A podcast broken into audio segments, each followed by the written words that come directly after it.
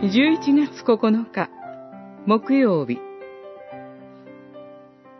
確信して祈ろう。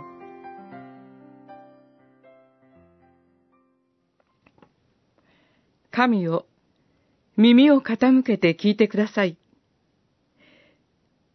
目を開いて私たちの後輩と皆をもって呼ばれる都の後輩とをご覧ください。私たちが正しいからではなく、あなたの深い憐れみのゆえに、伏して嘆願の祈りを捧げます。ダニエル書、九章十八節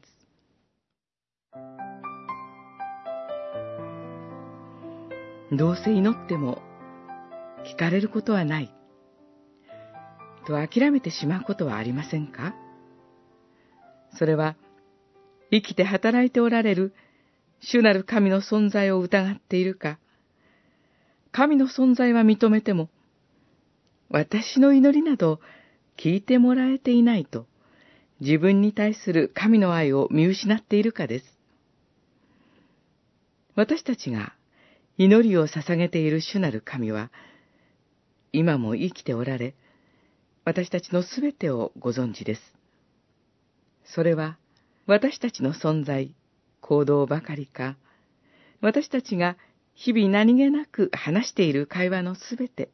そして私たちの心の中で考えていること、すべてに及びます。知っているとは、ただ知識だけの問題ではありません。主なる神は、愛をもって私たちを知ってくださり、私たちが罪のゆえに滅びゆくことを惜しんでくださるお方です。救いのために、ついには私たちの罪の刑罰を、御子である主イエスに背負わせられました。それほどまでに、神は私たちを愛してくださっているのですから、私たちの嘆きの祈りに、最後まで耳を傾けてくださらないはずはありません。だからこそ、私たちは疑うことなく、諦めることなく、主なる神を信頼して、神に祈り求めるのです。